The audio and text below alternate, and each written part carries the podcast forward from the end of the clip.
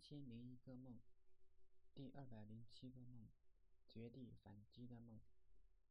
有天我来到教室，发现我的课桌凸出来了，占据了大半个过道，而始作俑者就是班上的一个小帅哥。他虽然个子不高，但是朋友很多。我不想惹麻烦，就坐了下来。这是英语课。打开书包以后，发现没有带课本。只有一个练习册，老师发现以后，让我在练习册上画一个黑板，在上面做作业。可是练习册这么小，黑板那么大，怎么写得下呢？我可犯了难。而那小帅哥还在桌子底下踢我，我不胜其扰，瞪了他一眼。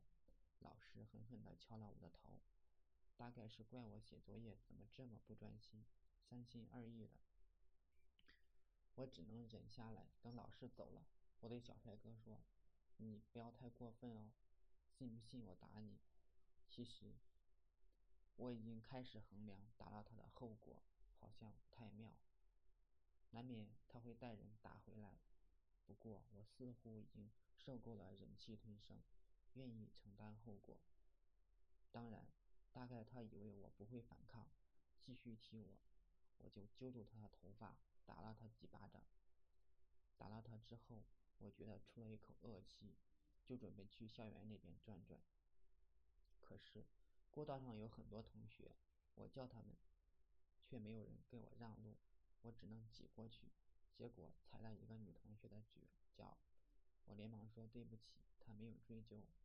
我再往后走，最后一排很多同学在地上，也许是下棋，可是似乎只有几个纸片。三七二十一，踩了过去。走到后门是另外一帮同学，不知道围在一起做什么。我穿了过去，终于看到了校园。可是校门却让我迷惑不解，因为看起来像是不锈钢大门，只只是像印在墙上一样，看起来发虚。而食堂那么小，那么模糊，就像一座小庙。我不知道这一切到底是怎么了。可是。后来我又遇到了小帅哥，他正和几个同学聊天，看见我走过来，还对着我笑了笑，算是打招呼。这也让我迷惑，我打了他呀，他怎么还向我示好？这个梦也许象征了生活中的羁绊，想认认真真的做一件事，但是却有各种麻烦，解决一个又来一个，没完没了。梦中不真切的部分，大概意味着我对未来并不确定。我不知道努力有没有收获，我只是想做自己想做的事情。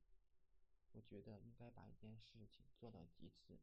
说到底，大概是被最近看的一些书影响了，比如说锂电池之父，九十多岁了才获得诺贝尔奖，据说他六十岁才开始研究锂电池。而且还有很多作家一辈子都没有出名，死了以后反而出名了。像曹雪芹、王小波、杰克伦敦等，人一辈子也许只有只要有一个拿得出手的事，也许就足够了。